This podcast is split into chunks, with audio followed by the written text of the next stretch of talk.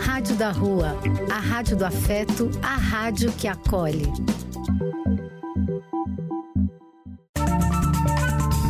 Apoio: Casa de Vó, Banho para Geral e Instituto de Políticas Relacionais. Programa e quem quiser que conte outra. Depois de ouvir uma boa história, é conversando que a gente se entende.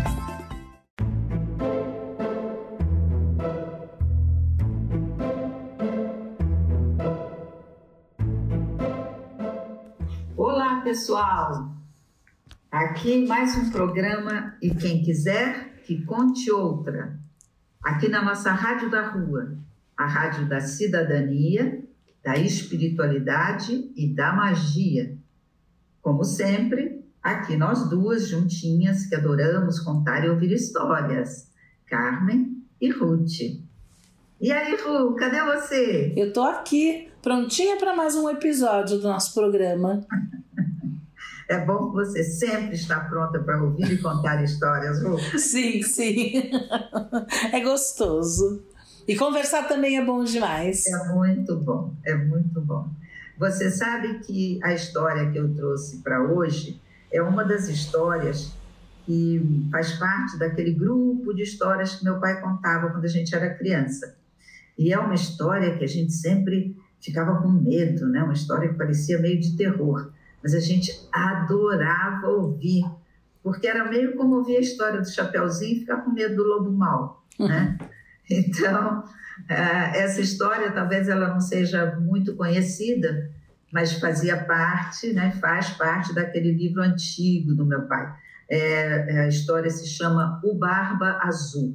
Hum. Você conhecia essa história? Olha, eu eu conhecia o personagem, a história propriamente dita, eu, eu acho que eu nunca tinha ouvido. Mas, Mas que personagem era esse? O Barba Azul. Quer dizer, sem ter uma história, uh, saber de uma sei lá, de uma pessoa ou alguém criado, não sei, que matava mulheres. Ah, ok. Tá? Isso tá no, no meu imaginário. Quando fala barba azul, imediatamente eu penso. Nem, nem nunca me questionei se a barba de fato era azul, era tão preta que parecia azul, ou sei lá o que que era, mas que uhum. ele matava mulheres. Era, uh, essa era a lembrança que eu tinha. Uhum. É, eu lembro de ouvir essa história e era uma daquelas que nos dava medo, né? E, e a gente está vivendo um momento em que a história do Barba Azul voltou à minha cabeça. Eu achei que valeria a pena contar a história e a gente fazer uma reflexão sobre ela. Vamos lá? Vamos.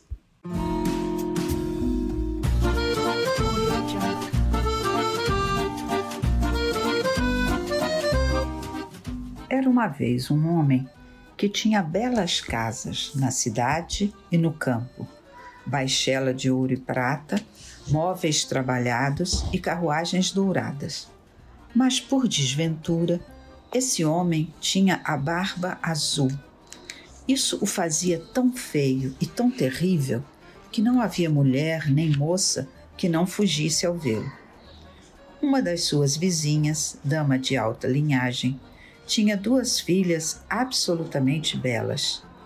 Ele pediu-lhes uma delas em casamento, deixando a escolha à vontade materna. Nenhuma das duas o queria, e cada uma o passava à outra, pois nenhuma podia decidir-se a aceitar um homem de barba azul. Aborrecia-as também a circunstância de ele já ter desposado várias mulheres sem que ninguém soubesse o que era feito delas. Para travar relações com as moças, Barba Azul levou-as, juntamente com a mãe e as três ou quatro melhores amigas e algumas jovens da vizinhança, a uma das suas casas de campo, onde passaram nada menos que oito dias. E eram só passeios, caçadas, pescarias, danças e festins e merendas. Ninguém dormia levavam a noite a pregar partidas uns nos outros.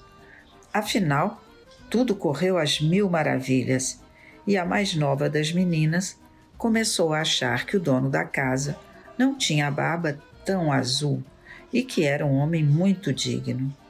E logo que tornaram a cidade, realizou-se o casamento. Ao cabo de um mês, Barba Azul disse à mulher que tinha de fazer uma viagem à província, de seis semanas no mínimo, para um negócio de importância.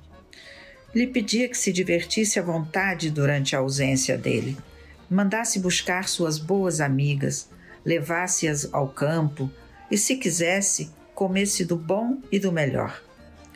Aqui estão, disse-lhe, as chaves dos dois grandes guarda-móveis. Aqui, os da baixela de ouro e de prata, que só se usa nos grandes dias. Aqui, as dos meus cofres, onde está meu ouro e a minha prata. As dos cofres de minhas joias, e aqui a chave de todas as dependências da casa. Esta chavezinha é a chave do gabinete, que fica no extremo da grande galeria. Pode abrir tudo, pode ir aonde quiser, mas neste pequeno gabinete eu a proíbo de entrar e proíbo de tal maneira que, se acontecer abri-lo, não há nada que não possa esperar de minha cólera. Ela prometeu cumprir à risca tudo quanto havia, havia sido ordenado, e ele, depois de beijá-la, tomou sua carruagem e partiu. As vizinhas e as boas amigas não esperaram para ir à residência da jovem esposa, que as mandou buscar. Tão sôfregas estavam de ver-lhes todas as riquezas da casa, não havendo ousado ir lá enquanto o marido se achava por causa de sua barba azul, que lhes fazia medo. E ei-las, sem perda de tempo, a percorrer os quartos, gabinetes, vestiários, cada um mais belo que o outro. Subiram depois aos guarda-móveis, onde não se cansavam de admirar o número e a beleza das tapeçarias, dos leitos, dos sofás, dos guarda-roupas, dos veladores, das mesas, dos espelhos, nos quais a gente se via da cabeça aos pés e cujos ornatos, uns de vidro, outros de prata ou de prata dourada, eram os mais belos e magníficos que já poderiam ter visto. Não cessavam de enxergar e invejar a felicidade da amiga, a quem, no entanto, não alegravam todas as riquezas, ansiosa que estava para abrir o gabinete. Sentiu-se tão premida pela curiosidade que, sem refletir que era uma indelicadeza deixar sozinhas as visitas, desceu até lá por uma escadinha oculta e com tamanha precipitação que por duas ou três vezes pensou que iria quebrar o pescoço. Chegando à porta do gabinete, aí se deteve algum tempo, lembrando-se da proibição que o marido lhe fizera e considerando que lhe poderia acontecer uma desgraça por haver sido desobediente. Mas a tentação era tão forte que ela não a pôde vencer tomou da chavezinha e abriu trêmula a porta do gabinete. A princípio não viu coisa alguma, porque as janelas se achavam fechadas. Momentos depois, começou a notar que o assoalho estava todo coberto de sangue coalhado, no qual se espelhavam os corpos de várias mulheres mortas presas ao longo das paredes eram todas mulheres que Barba Azul desposara e que havia estrangulado. Quase morreu de susto e a chave do gabinete que acabava de retirar da fechadura caiu-lhe da mão. Após haver recobrado um pouco o ânimo, apanhou a chave, fechou a porta e subiu ao quarto para se refazer, mas não conseguia devido à sua grande perturbação. Tendo notado que a chave do gabinete estava manchada de sangue, limpou-a duas ou três vezes, mas o sangue não desaparecia. Lavou, esfregou com sabão e pedra pomes, de nada adiantou. O sangue ficava sempre, pois a chave era encantada e não havia meio de limpá-la inteiramente. Quando se tirava o sangue de um lado, ela voltava do outro. Barba Azul regressou da sua viagem logo nessa noite e disse haver recebido no caminho notícias de que o negócio que o levara a partir acabara de realizar-se com vantagem para ele. A mulher fez o quanto pôde para se mostrar encantada com esse breve retorno. No dia seguinte, ele pediu-lhe as chaves e ela as entregou. Porém, a mão tremia tanto que Barba Azul adivinhou, sem esforço, todo o ocorrido. Por que é? perguntou-lhe que a chave do gabinete não está junto com as outras. Devo tê-la deixado lá em cima, sobre a minha mesa. Quero a chave aqui já. Depois de várias delongas, a mulher teve que levá-la. Barba Azul examinou e disse: Por que há sangue nesta chave? Não sei nada disso, respondeu a pobre criatura, mais pálida que a morte. Você não sabe nada, continuou ele, mas eu sei muito bem. Você quis entrar no meu gabinete. Está certo, senhora. Lá entrará e irá ter o seu lugar ao lado das que lá encontrou. Ela se atirou aos pés do marido, chorando e pedindo-lhe perdão, com todos os sinais de um arrependimento sincero por não ter sido obediente. Bela e aflita como estava, seria capaz de enternecer um rochedo, mas Barba Azul tinha o coração mais duro que um rochedo. Tem de morrer, senhora, imediatamente. Visto que tenho que morrer, respondeu ela, fitando-o com os olhos banhados de lágrimas, dê-me um pouco de tempo para rezar a Deus. Dou-lhe meio quarto de hora, replicou Barba Azul, e nem um momento a mais. Quando ela se viu sozinha, chamou a irmã e lhe disse: Minha irmã, sobe ao alto da torre, eu te suplico, para ver se meus irmãos não vêm. Eles me prometeram que viriam me ver hoje, e se os vires, faz-lhes sinal para que se apressem. A irmã subiu ao alto da torre e a pobre afritava-lhe de vez em quando: Ana, minha irmã, não vês ninguém? E a irmã respondia: Não vejo nada, a não ser o sol que brilha e a erva que que verdeja. Entre mentes, Barba Azul, com um grande cutelo na mão, gritava para a esposa com toda a força: Desce depressa, ou eu subirei aí. Mais um momento, por favor, respondia-lhe a mulher, e logo baixinho: Ana, minha irmã, não vês ninguém? E a irmã Ana respondia: Não vejo nada, a não ser o sol que brilha e a erva que verdeja. Desce depressa, bradava Barba Azul ou eu subirei aí. Já vou, respondeu a mulher. E depois, Ana, minha irmã, não vês ninguém? Só vejo, respondeu Ana, uma grossa poeira que vem desta banda. São meus irmãos? Infelizmente não, minha irmã. É um rebanho de carneiro, de carneiros. Não queres descer? bradava Barba Azul. Mais um momento, respondia a mulher. E depois, Ana, minha irmã, não vês ninguém?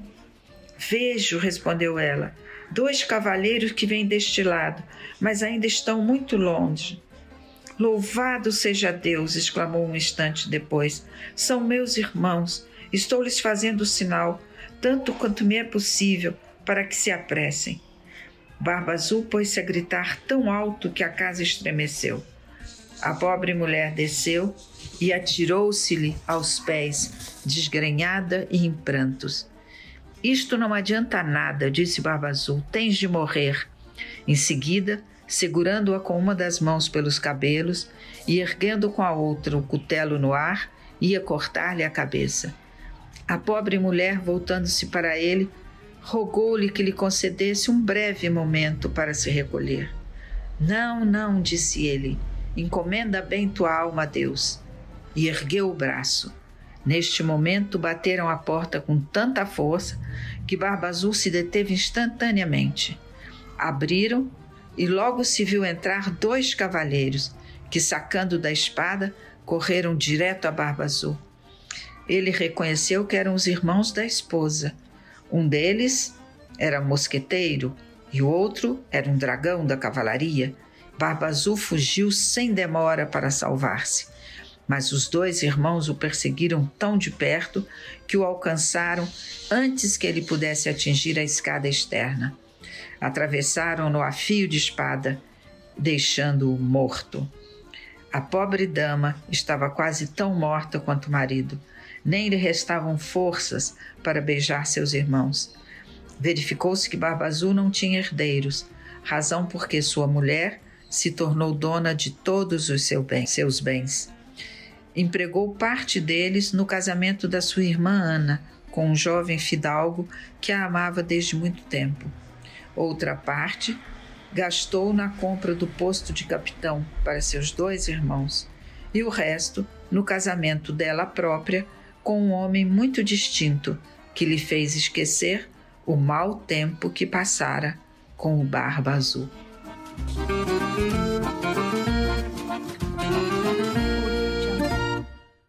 Olha aí, Ru, agora você está de posse de todas as informações sobre a história do senhor Barba Azul. Ai.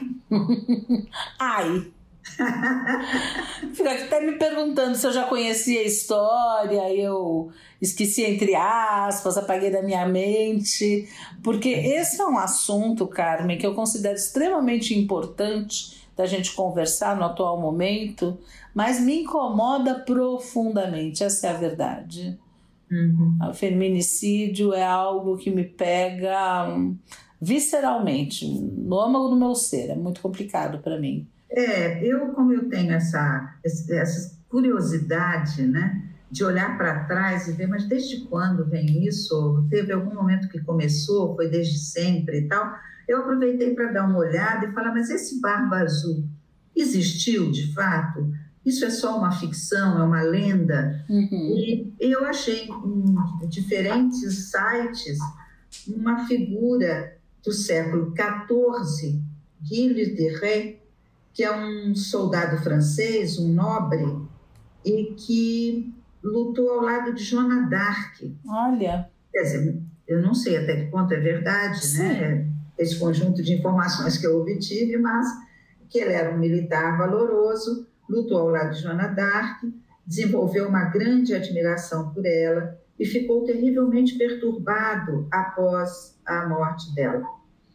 E aí, um site dizia que quando a guerra acabou, quando ele recebeu a notícia da morte da sua musa, ele foi se ensimesmando, ficou um cara sombrio, solitário, foi viver em um de seus castelos e começou a realizar suas perversões. E aí, perversões não só por ter matado mulheres, matou também crianças, né? É, ele dizia que tinha enviado mil crianças para a Inglaterra para virarem padres, mas na realidade, a boca pequena se dizia que ele tinha matado todas elas. E alguns dizem que esse é considerado praticamente o primeiro serial killer de que se tem notícia. Né? E que título, hein? dessas monstruosidades todas, tem aí o assassinato de mulheres. Então, se você olha historicamente, você vê que em diferentes momentos históricos você se depara com algumas figuras cuja característica assim que ficou como registro na, na mente das pessoas foi o fato de ter sido cruel e ter matado mulheres, às vezes as suas próprias esposas.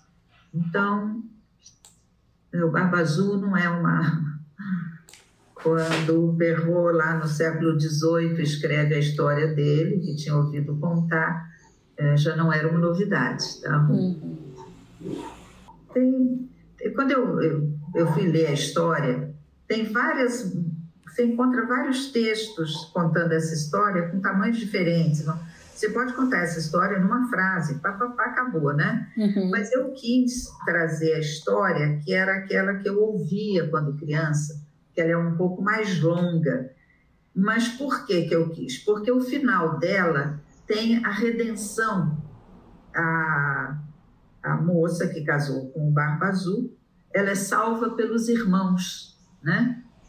E, e o final da história eu sempre achei muito emocionante, porque ela pedia, me dê um tempo, né? Porque ele falou que ia matá-la e tal, me dê um tempo para eu rezar, né? É, para eu pedir perdão dos meus pecados antes de morrer e tal. E enquanto isso, ela falava para a irmã: eles estão vindo, eles estão vindo. E a irmã olhava da janela: não, Não, não tem ninguém ainda, só o pastor passando suas ovelhas. Gente, eu ouvi essa história, por mais que a gente ouvisse e não fosse novidade, dava frisson, você está entendendo? Até que os irmãos chegavam, era igual um chapéuzinho, quando o lobo mal vai perguntando, né? Ela fala, vovó, mas que olhos tão grandes são esses? São para te olhar, minha querida. Nossa, ia dando aquela coisa. E a história do Barba Azul, eu lembro direitinho que dava essa, essa emoção toda, aquele medo misturado com esperança e depois meio de vingança, porque mataram o Barba Azul. Então eu, eu tive que ler a história que continha esse final, viu?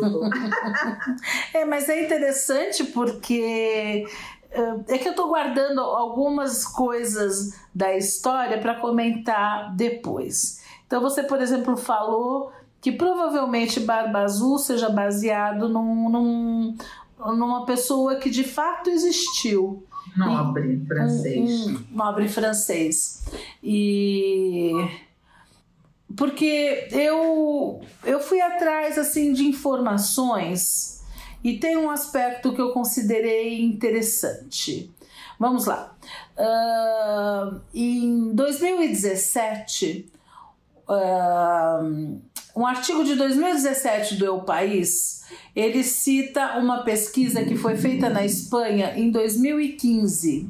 Em 2000, a partir de 2015. Em 2015, são 60 assassinatos de mulheres uh, durante o ano, né? E 60? 60, é. Um número que para a gente é quase irrisório, mas que foi preocupante para eles. E eles resolveram então fazer um estudo aprofundado do, do que, que acontecia para tentar entender o melhor o fenômeno e poder lidar com ele, poder pensar em, em medidas preventivas, o que quer que seja. E então eles, eh, eles foram atrás de cada um desses 60 casos, né? Ouviram relatos de familiares, de pessoas que conviviam, etc, etc. E aí tem o primeiro dado que me impressiona.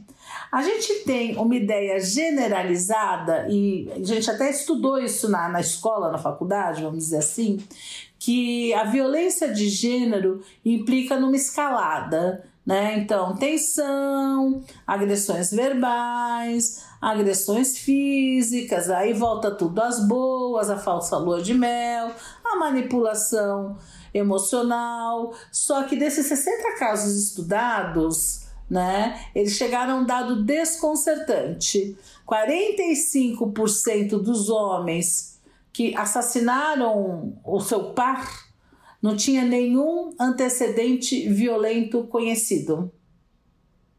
Né? Então é absolutamente uh, surpreendente, vamos dizer, que eles chamaram de agressores eventuais, portanto imprevisíveis. E aí eles, eles vão analisando, eles vão analisando. Esse é o primeiro dado que me impressiona, porque a gente sempre ah, tinha sinais, às vezes não tem. E quem não dá sinais, muitas vezes quem não dá sinais, ou podem ser sociopatas ou psicopatas. E aí que eu acho que alguém como o, o Barba Azul, esse, esse que existiu de verdade na história, que é uma pessoa.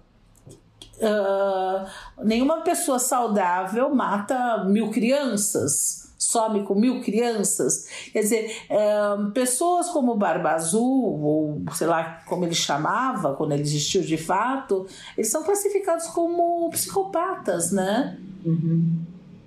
É, porque na realidade nenhuma pessoa normal mata nenhuma criança. Sim, nenhuma pessoa, nem criança, nem adulto, nem nada. Nem, nem animal, nada. Né? É, inclusive, a gente estudou isso na faculdade. É, quem na infância tem experiências repetidas de abuso com animais, de maltratos com animais, isto sinaliza um prognóstico que não é muito positivo, né? Sim. É, é, é uma questão mesmo, Ru. É muito comum a gente ouvir falar de um crime e as pessoas que conheciam o criminoso dizem: nossa, mas ninguém imaginava que ele seria capaz de fazer uma coisa dessas. Né? É, da pessoa ser uma bomba relógio, né? É. Você não imagina o que está lá dentro. Quando você traz uma pesquisa que mostra que quase 50% dos feminicídios estudados, ah, o agressor era alguém de quem que não tinha dado nenhum sinal que ele poderia vir a fazer algo desse tipo, a menos que a própria escolha do, não sei, eu estou chutando, né? De repente a própria escolha, o seu, seu próprio objeto de estudo, eu vou estudar autores de feminicídios. Aí você já cai num universo talvez um pouco mais próximo da patologia do que outro qualquer. Não, mas aí é puro chute, meu, né? Uhum. Puro chute. É, porque tem, tem, uma, tem uma patologia, né? Uh, entre os animais, nitidamente tem uh, formas de diminuir a agressividade, né? No ser humano que perdeu a mão com essa história.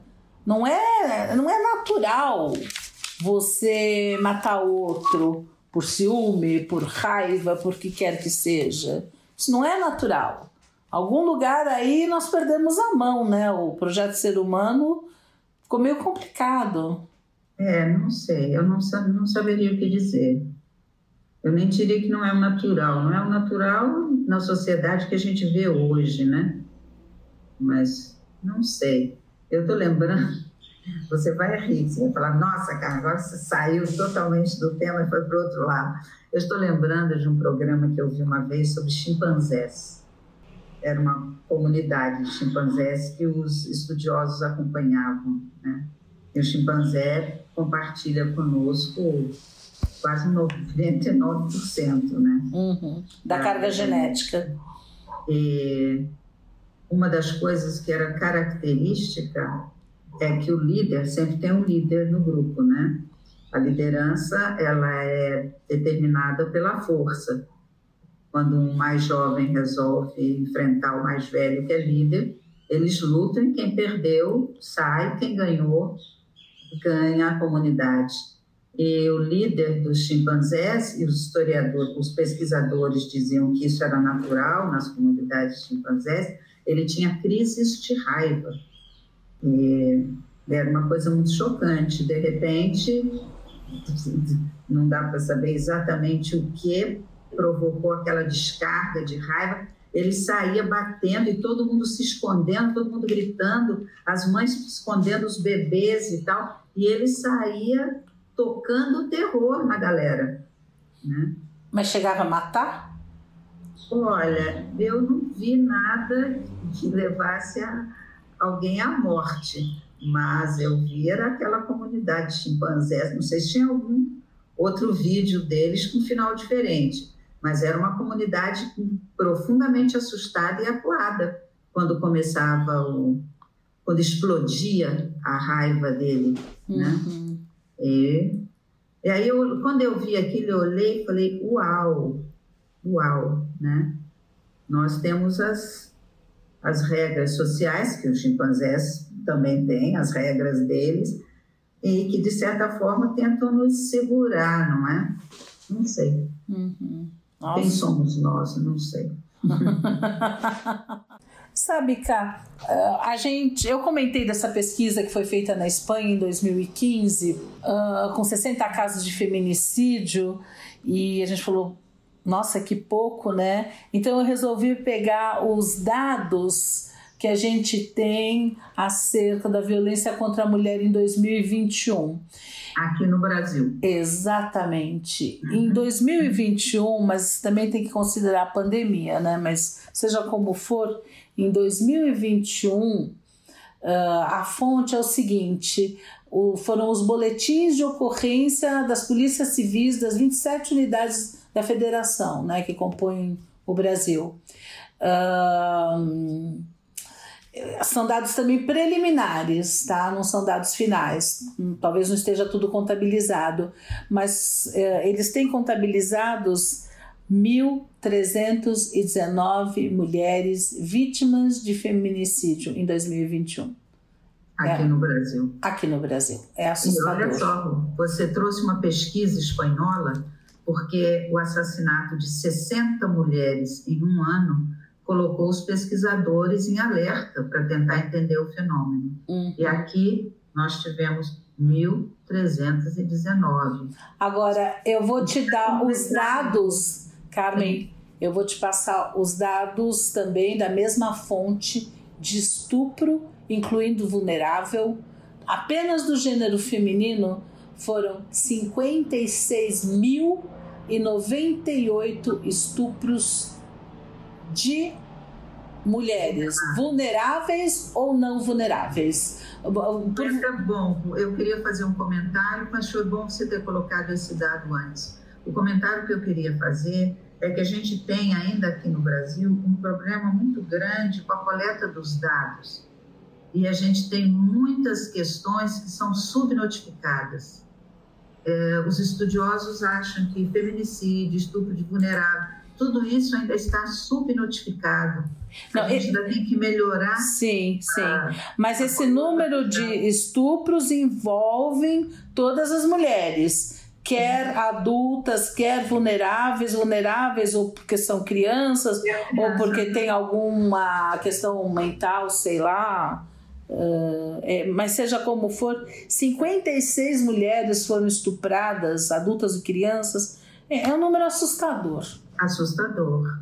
E tem um outro dado também, quando você falou do, de feminicídio, né, é, que eu consegui colher aqui, é, que fala que, ah, olhando os estudos, os levantamentos sobre feminicídios, o Ministério da Justiça, em 2015, é, chegou ao percentual de 68,8% de mulheres negras do total de feminicídios no país. Uhum.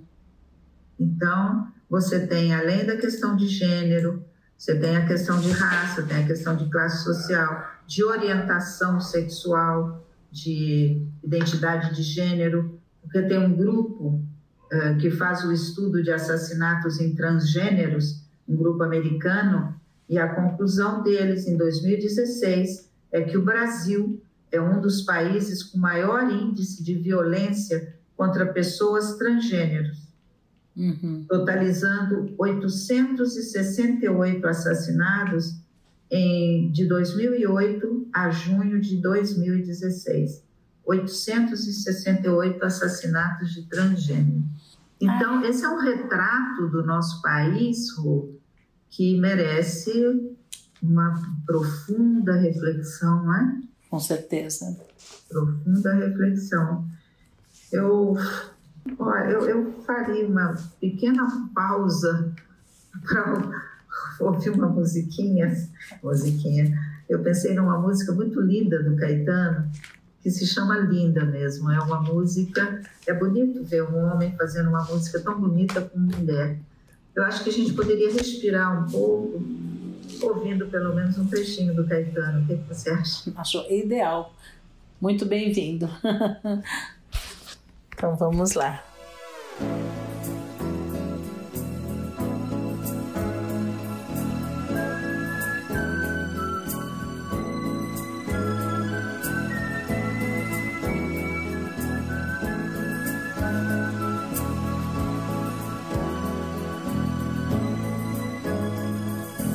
Fonte de mel nos olhos de gueixa, kabuki máscara choque entre o azul e o cacho de acácias, luz das acácias. Você é mãe do sol, a sua coisa é toda tão certa, beleza esperta. Você me deixa a rua deserta quando atravessa e não olha para trás, linda e sabe viver. Você me faz feliz. Esta canção é só pra dizer. Diz. Você é linda mais que demais você é linda assim. Onda do mar do amor que bateu em mim. Você é forte, dentes e músculos, peitos e lábios. Você é forte, e músicas, todas as músicas que ainda hei de ouvir no Abaeté, areias e estrelas não são mais belas do que você, mulher das estrelas, mina de estrelas. Diga o que você quer, você é linda sabe viver. Você me faz feliz. Esta canção é só pra dizer. Então, né, voltando para a história, tem, tem um aspecto e do que eu percebi é a parte que você mais gostava, né? Um, aspecto interessante a considerar e que aparece na história, que é os irmãos chegando, que é ela falar para a irmã. E me chama a atenção pensando que é uma história que foi coletada e escrita no século XVII, né? Uh, me chama a atenção que, em geral, uh, nas relações abusivas, uma das características é o isolamento da família, ou seja, a, o abusador ele começa a, a procurar isolar a abusada, vamos dizer assim, dos seus laços, dos seus vínculos, dos amigos e da família. Então, eu achei interessante isso aparecer na história, no sentido de como é saudável né, você contar com, com essa rede de apoio sempre e que Sim. pode evitar uma série de coisas, né? Sim. É lógico que você, enquanto criança, vibrava a chegada dos irmãos, né? Que tinha uma coisa assim meio uh, cavalaria, tarará, tarará. É, eu era a única menina no meio de dois irmãos. então, eram os dois irmãos que vinham resgatá-la do, do Ah! Eu adorava aquilo. eu, eu achei um eu encontrei um site que eu achei muito interessante, falando de relacionamento abusivo, que eu acho que é um tema que merece a gente dar uma paradinha nele, né? É, elas também falam das redes de apoio, da importância das redes de apoio. Porque, primeiro, porque nem sempre é fácil você ah, reconhecer que está vivendo um relacionamento abusivo. Depois, quando você reconhece, nem sempre você tem forças, coragem para trazer à tona o que está acontecendo com você. Uhum. Daí a importância de você ter essa rede de apoio, família, amigos, às vezes delegacia da mulher ou um grupo como esse, esse site que chama Asmina. Uhum. Asmina, sabe, dá muita informação, é, ter conhecimento, a quem eu me reporto, se eu estou vivendo uma situação de abuso, como que eu atuo. Então, esses Quais são os meus direitos, né? Quais os meus direitos. Tem muita, muita informação eh, que eu achei que vem no caminho daquela palavra que você adora, é a sororidade, Ruth. Sororidade, eu gosto mesmo. As mulheres, né? É, talvez fosse interessante a gente embora você tenha trazido essa pesquisa que trouxe uma, um dado inesperado do meu ponto de vista, uhum. que nem sempre o cara que é, ele pratica feminicídio, ele deu mostras antes, né? Uhum. Ele não teve nenhum comportamento que fizesse suspeitar disso. Apesar disso, eu acho que é interessante a gente dar uma olhada no tipo de comportamento que, em geral, está presente em relações abusivas. É, dos outros 45%, dos outros 55%, 45% surpreendentemente mais, não dá aviso, os demais. relação abusiva termina em feminicídio. Ainda bem. Mas ela é uma relação doente e desgastante. Ela precisa ser reconhecida, não é? Então, talvez fosse interessante a gente dar uma olhada nisso. Uhum. Aqui nesse site das Minas, elas apresentam seis características típicas. Dizem que as relações abusivas geralmente são aquelas em que o abusador tem um tipo de comportamento que elas chamam de excesso de amor. Então, a primeira característica, por mais estranho que pareça, a primeira característica de uma relação abusiva é excesso de amor, porque o abusador costuma ter um certo padrão de comportamento romântico, gentil, de início, né? Uhum. Vorazmente apaixonado, Uhum. como se estivesse colocando a mulher num pedestal. Uhum. E eu achei interessante o começo da história do Barba Azul. Você viu como ele conseguiu a esposa, né? Ele convidou lá a viúva com as filhas, com as amigas das filhas, quem quisessem levar para ir para um dos castelos dele e viver uma semana maravilhosa, só com brincadeiras, bons jantares. Então, esse, esse movimento de envolver Sedutor. sedutor, que elas chamam aqui de excesso de amor. Uhum. E aí tem uma segunda característica, essa já, já te põe já com o pezinho meio atrás. Ah, ele quer que você mude. aí você já, já começa a suspeitar que tem alguma coisa. Pelo menos um sinalzinho amarelo, né? um sinal amarelo.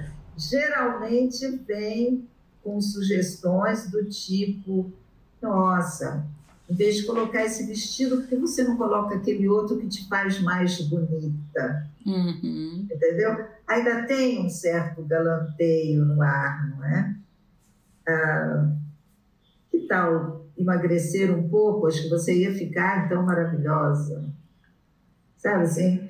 E, e o comentário que elas fazem é que geralmente as sugestões para que você mude são sugestões meio moralistas entre o certo e errado, o belo e o feio, mas ainda tem uma certa dose de, de sedução, mas aos poucos implica em que você precisa mudar e, ao fim e ao cabo, praticamente se anular para ser a pessoa que o parceiro está procurando.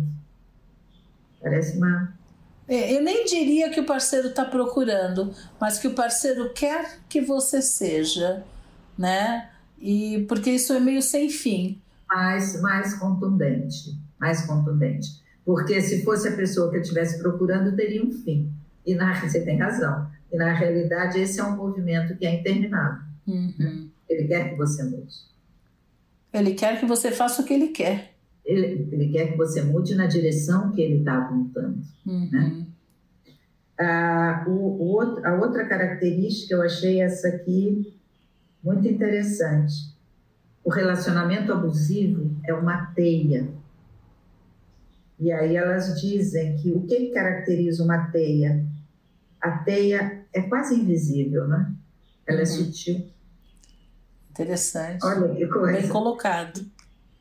E aí falam assim: as mulheres foram ensinadas a identificar os lobos, mas não foram ensinadas a identificar as teias.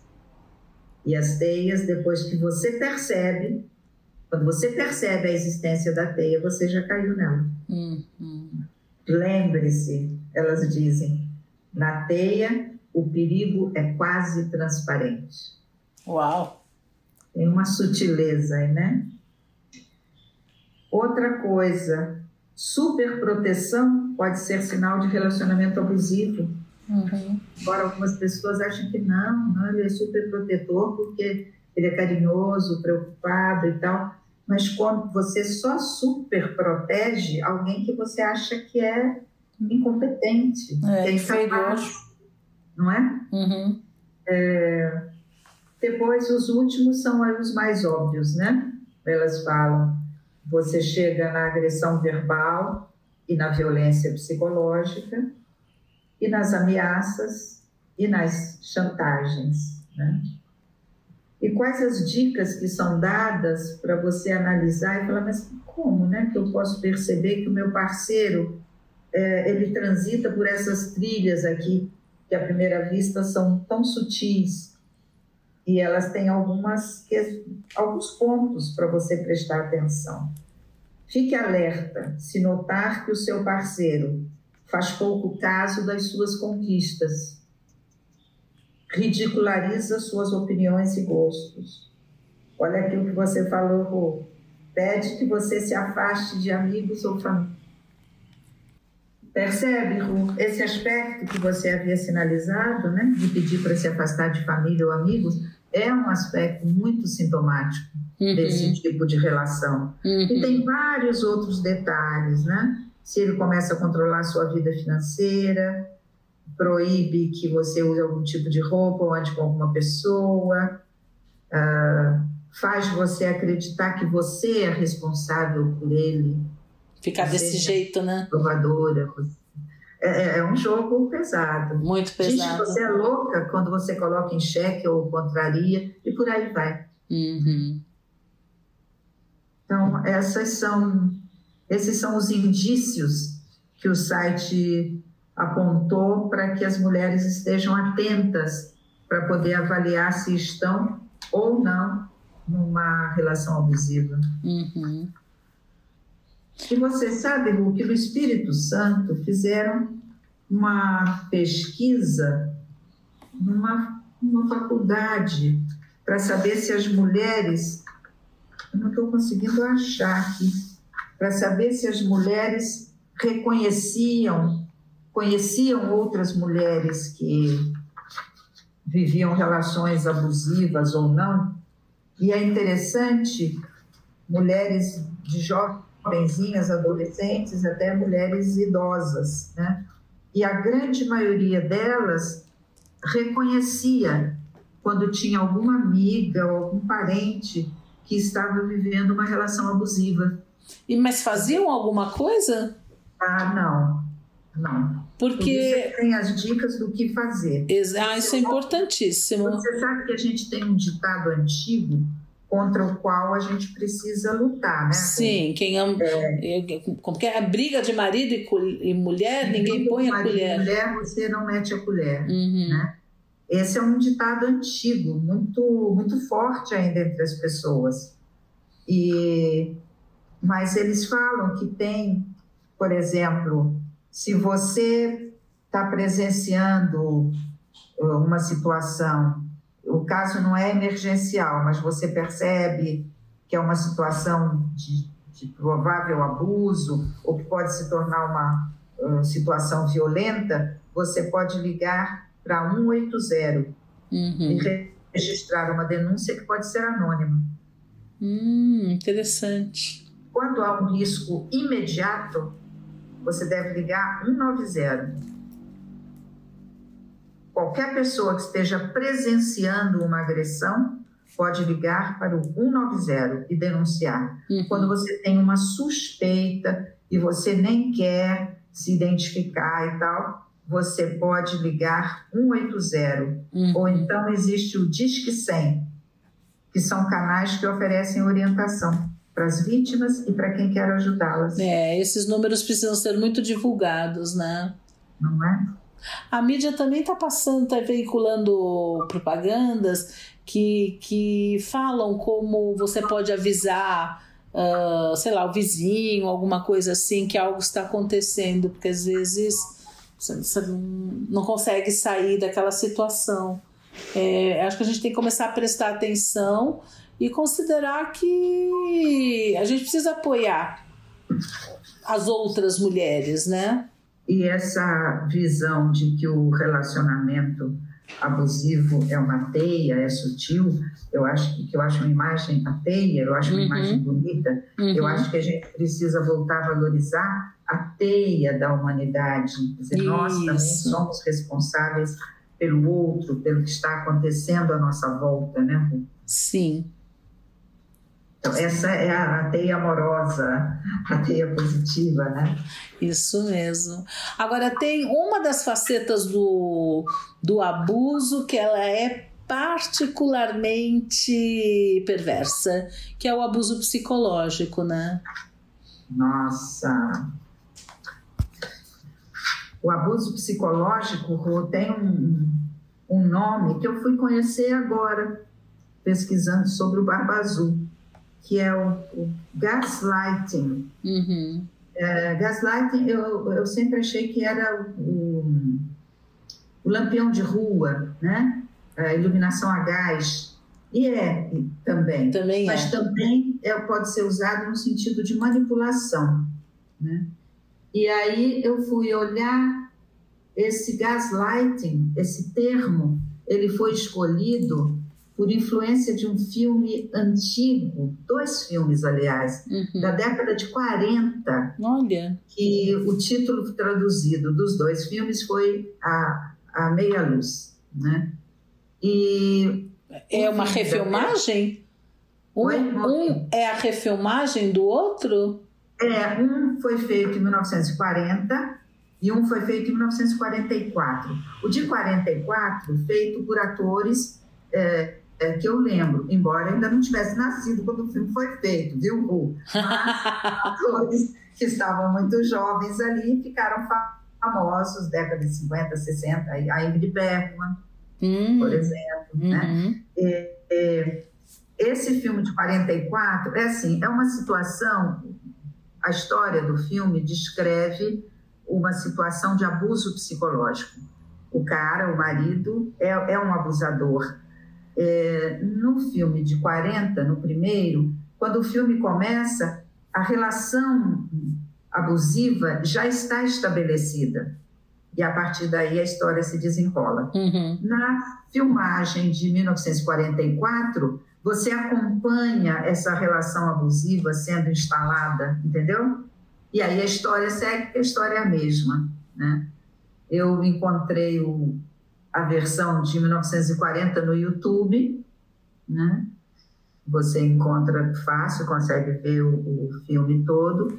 E a versão de 44 eu aluguei na Apple TV. Uhum. Então você paga oito reais e aluga o filme. Aí eu vi os dois, né? É, eu acho bonito porque é filme no ar. Eu Uhum. gosto muito do noir, né? Aquela, aquele claro escuro ali do preto e branco e tal, belíssimo. As roupas lindas e tal. E ele, você acompanha, né? A, como vai se estabelecendo uma relação abusiva, né? É, controladora, que vai desqualificando o outro emocionalmente, que é o que você está falando aí do abuso psicológico, né? É, abuso psicológico. Ficamos até sem palavras. É, ele é meio delicado, né? Só que ele acontece com frequência e há muito tempo, né? A mulher batalha, batalha, batalha por uma igualdade e tudo mais, mas o que a gente vê é que esses abusos continuam a existir, né? Esse passado da mulher, sei lá, ter sido considerada como propriedade do homem em todos os sentidos, eu acho que difícil apagar esse passado. É, tem algumas coisas que me dão esperança, sabe? Eu, eu vou alimentando a minha esperança com elas. Por exemplo, eu vejo hoje aqui no Brasil, você vê, liga televisão, na propaganda, ou eu, eu vejo mais em programas de notícias e tal, você vê os repórteres, a, a percentual de repórteres, homens e mulheres negros, aumentou bastante. E eu vejo nas propagandas na televisão também. Ah, eu, eu comentei com você, a primeira vez que eu fui à Inglaterra visitar a Marcela, eu fiquei chocada porque quando eu olhei a televisão, tinha muito mais negros na televisão inglesa, nas propagandas, nos programas, do que aqui no Brasil. Uhum. Eu achei, eu fiquei chocada. Metade, se mais de 50% da nossa população é de negros, né? Uhum. E isso eu, começo a perceber que está mudando. É, é, muito frequente você ver mulheres com, aquelas, com aqueles turbantes africanos, os lenços na cabeça, sabe assim, as roupas, os colares. Isso, isso tem aparecido com uma frequência muito maior. Eu acho que isso me dá uma esperança. Olha, as coisas estão mudando. Uhum. Você não sente isso, não? Ah, eu acho são mudanças ainda tão pequenas, como, porque, como você bem colocou, metade da população um pouco mais é mulher, metade da população um pouco mais é negra, e a gente não vê nessa né, representatividade nos diversos setores, né? Eu nunca vou esquecer uma frase que eu ouvi de um grupo de dominicanos, lá no começo da faculdade, quando eu fiz um trabalho social com os dominicanos, e a gente estava tão desesperançada, né, ainda período da ditadura e tal, e a gente achando que a gente fazia um trabalho tão pequeno de alfabetização de adulto, aí um dominicano virou e falou uma coisa que eu nunca esqueci. Ele falou: tudo bem, uma andorinha só não faz verão, mas anuncia. eu nunca esqueci essa frase. E, dependendo da situação, eu repito como um mantra. Então, ver esses turbantes, sabe? Uhum. É...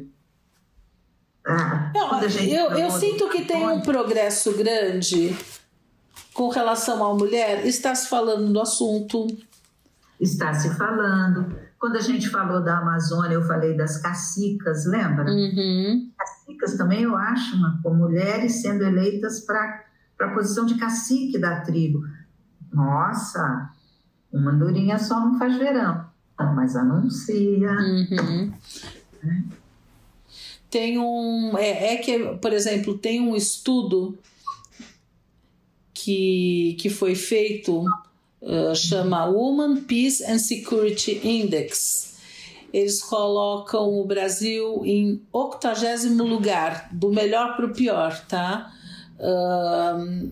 São baseado em dados que medem a inclusão das mulheres, acesso à justiça e acesso à segurança em 170 países, ou seja, o Brasil está em 80 nessa história. Aqui ainda é muito muito preocupante é. o que a gente vive. E, e o caminho realmente é conversar sobre o assunto. É, quando você trouxe essa história, é como você despertasse a bela adormecida que existe em mim. Porque não é gostoso tratar disso, mas é necessário. É importante, né? É importante. Porque tem pequenos sinais e a gente precisa agarrar esses sinais e, e mostrar para o mundo, mostrar para as crianças. Você está entendendo? Eu, eu acho importante isso. Acho que a mudança, a mudança vem vindo, Rô. A gente está vivendo ano eleitoral. Ano eleitoral é ano de mudança. Mudança é uma coisa que ventila, né? Uhum. Então, nesse sentido, me dá um certo alento. Uhum. É. É, eu acho que é isso mesmo, né? Vamos conversar sobre o assunto, por mais doloroso que seja, mas é extremamente necessário. Quanto mais a gente conhecer e menos a gente fazer de conta que ele não existe, eu acho que melhor é. E, e, não, e é um problema em todas as classes sociais. Sim. Eu acho que sim, ou, tem bastante progresso. Uh, nós assistimos aquele podcast sobre a, a, a morte da, da Denise, daquela socialite, uhum. aonde Praia dos Ossos, né? É, exatamente. Praia dos Ossos é interessantíssimo. Em algum momento nós já falamos sobre ele, mas vale a pena.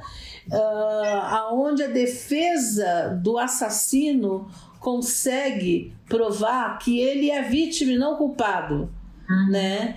Isso hoje eu tenho quase certeza que não aconteceria mais. Não, não aconteceria Então, mais. isso para mim sinaliza novos ventos, né? Sim, eu acho que com as novas uh, leis de proteção à mulher, eu acho que isso está diferente sim. Mas ali no miúdo, né, no, no, no um para um, nas relações, eu acho que ainda tem muita coisa para ser feita, né? Uhum. Mas estamos todos aqui para isso, né? Exato. Não, a vida é curta, não estamos aqui a passeio. Vamos lá. Puxa vida, não estamos. vamos que vamos. Tempos de mudança, mudemos. É mudemos, mudemos. Eu acho que a gente já passeou para lá e para cá nesse castelo do Barba Azul, né? Sim, conversamos um pouquinho a respeito. É isso, é isso. Vamos deixar, eu espero que a gente tenha deixado pontos aí para reflexão de quem uhum. nos acompanha e, e, esperança também, viu, Ru? Lembra, pessoal? Uma durinha só não faz verão, mas anuncia. Vamos ficar com essa mensagem do, do dominicano, do Frei Dominicano, tá bom? Vai ter musiquinha para terminar o programa? Nossa, vai ter musicona. Eu vou, vou colocar Alcione. Ah. A gente gosta da Alcione, uma música bem de empoderamento feminino. Vamos lá, vamos terminar com ela. Que delícia. E quem quiser. Que conte outra. Até a semana. Até. Tchau.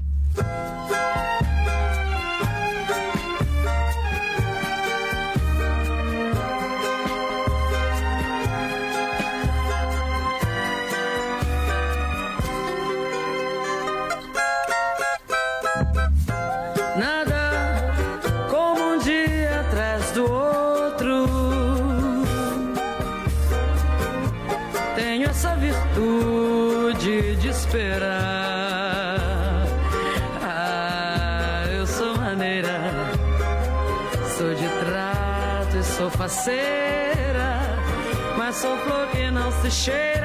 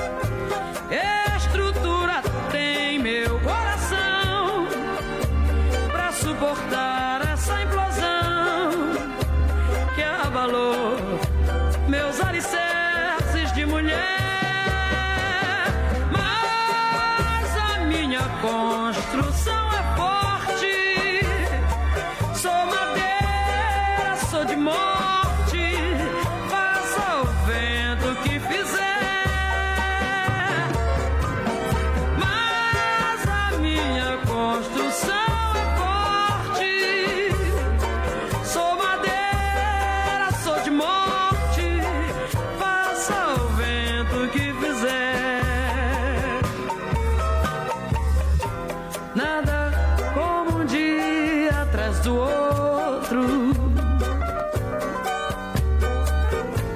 Tenho essa virtude de esperar.